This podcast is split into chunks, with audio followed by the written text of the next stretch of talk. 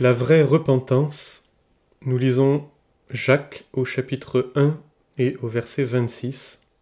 Si quelqu'un pense être religieux sans tenir sa langue en bride, mais en fermant son cœur, la religion de cet homme est vaine. Il est des versets qui évoquent immédiatement une expérience de votre vie, celui-ci en fait partie.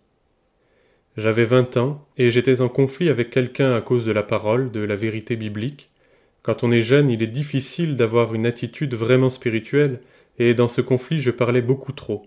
J'en étais conscient, ma conscience me le disait, mais en bon français, je n'arrivais pas à me taire.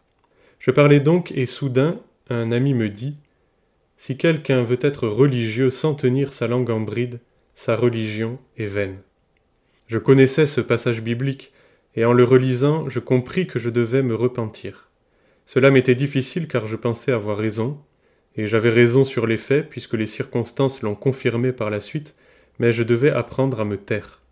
Je me suis mis à genoux, j'ai demandé pardon au Seigneur, mais il n'y avait aucun sentiment de repentance, seule mon auto-justification grondait. J'ai appelé mes amis pour demander pardon devant et avec eux, mais je suis resté froid comme la pierre.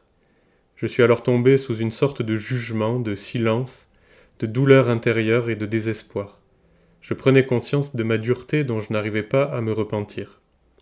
Jusqu'au jour où j'ai lu ce texte de Romains, là où le péché a abondé, la grâce a surabondé. Le Seigneur m'a alors convaincu, et c'est comme s'il me disait Tu vois, tu as voulu acheter la grâce par ta repentance, mais il faut simplement la recevoir. Ce ne sont pas tes larmes qui expieront ton péché, c'est moi qui ai expié. Ce n'est pas le brisement de ton âme qui apportera quelque chose, c'est de recevoir ce que je te donne. J'ai pris conscience pour la première fois que la grâce m'était accordée malgré moi, et cela m'a conduit à une profonde repentance de cœur. Je devais simplement recevoir le don de Dieu par la foi. Je n'avais d'autre refuge que celui-là si je voulais aller de l'avant et servir encore le Seigneur. La grâce a surabondé.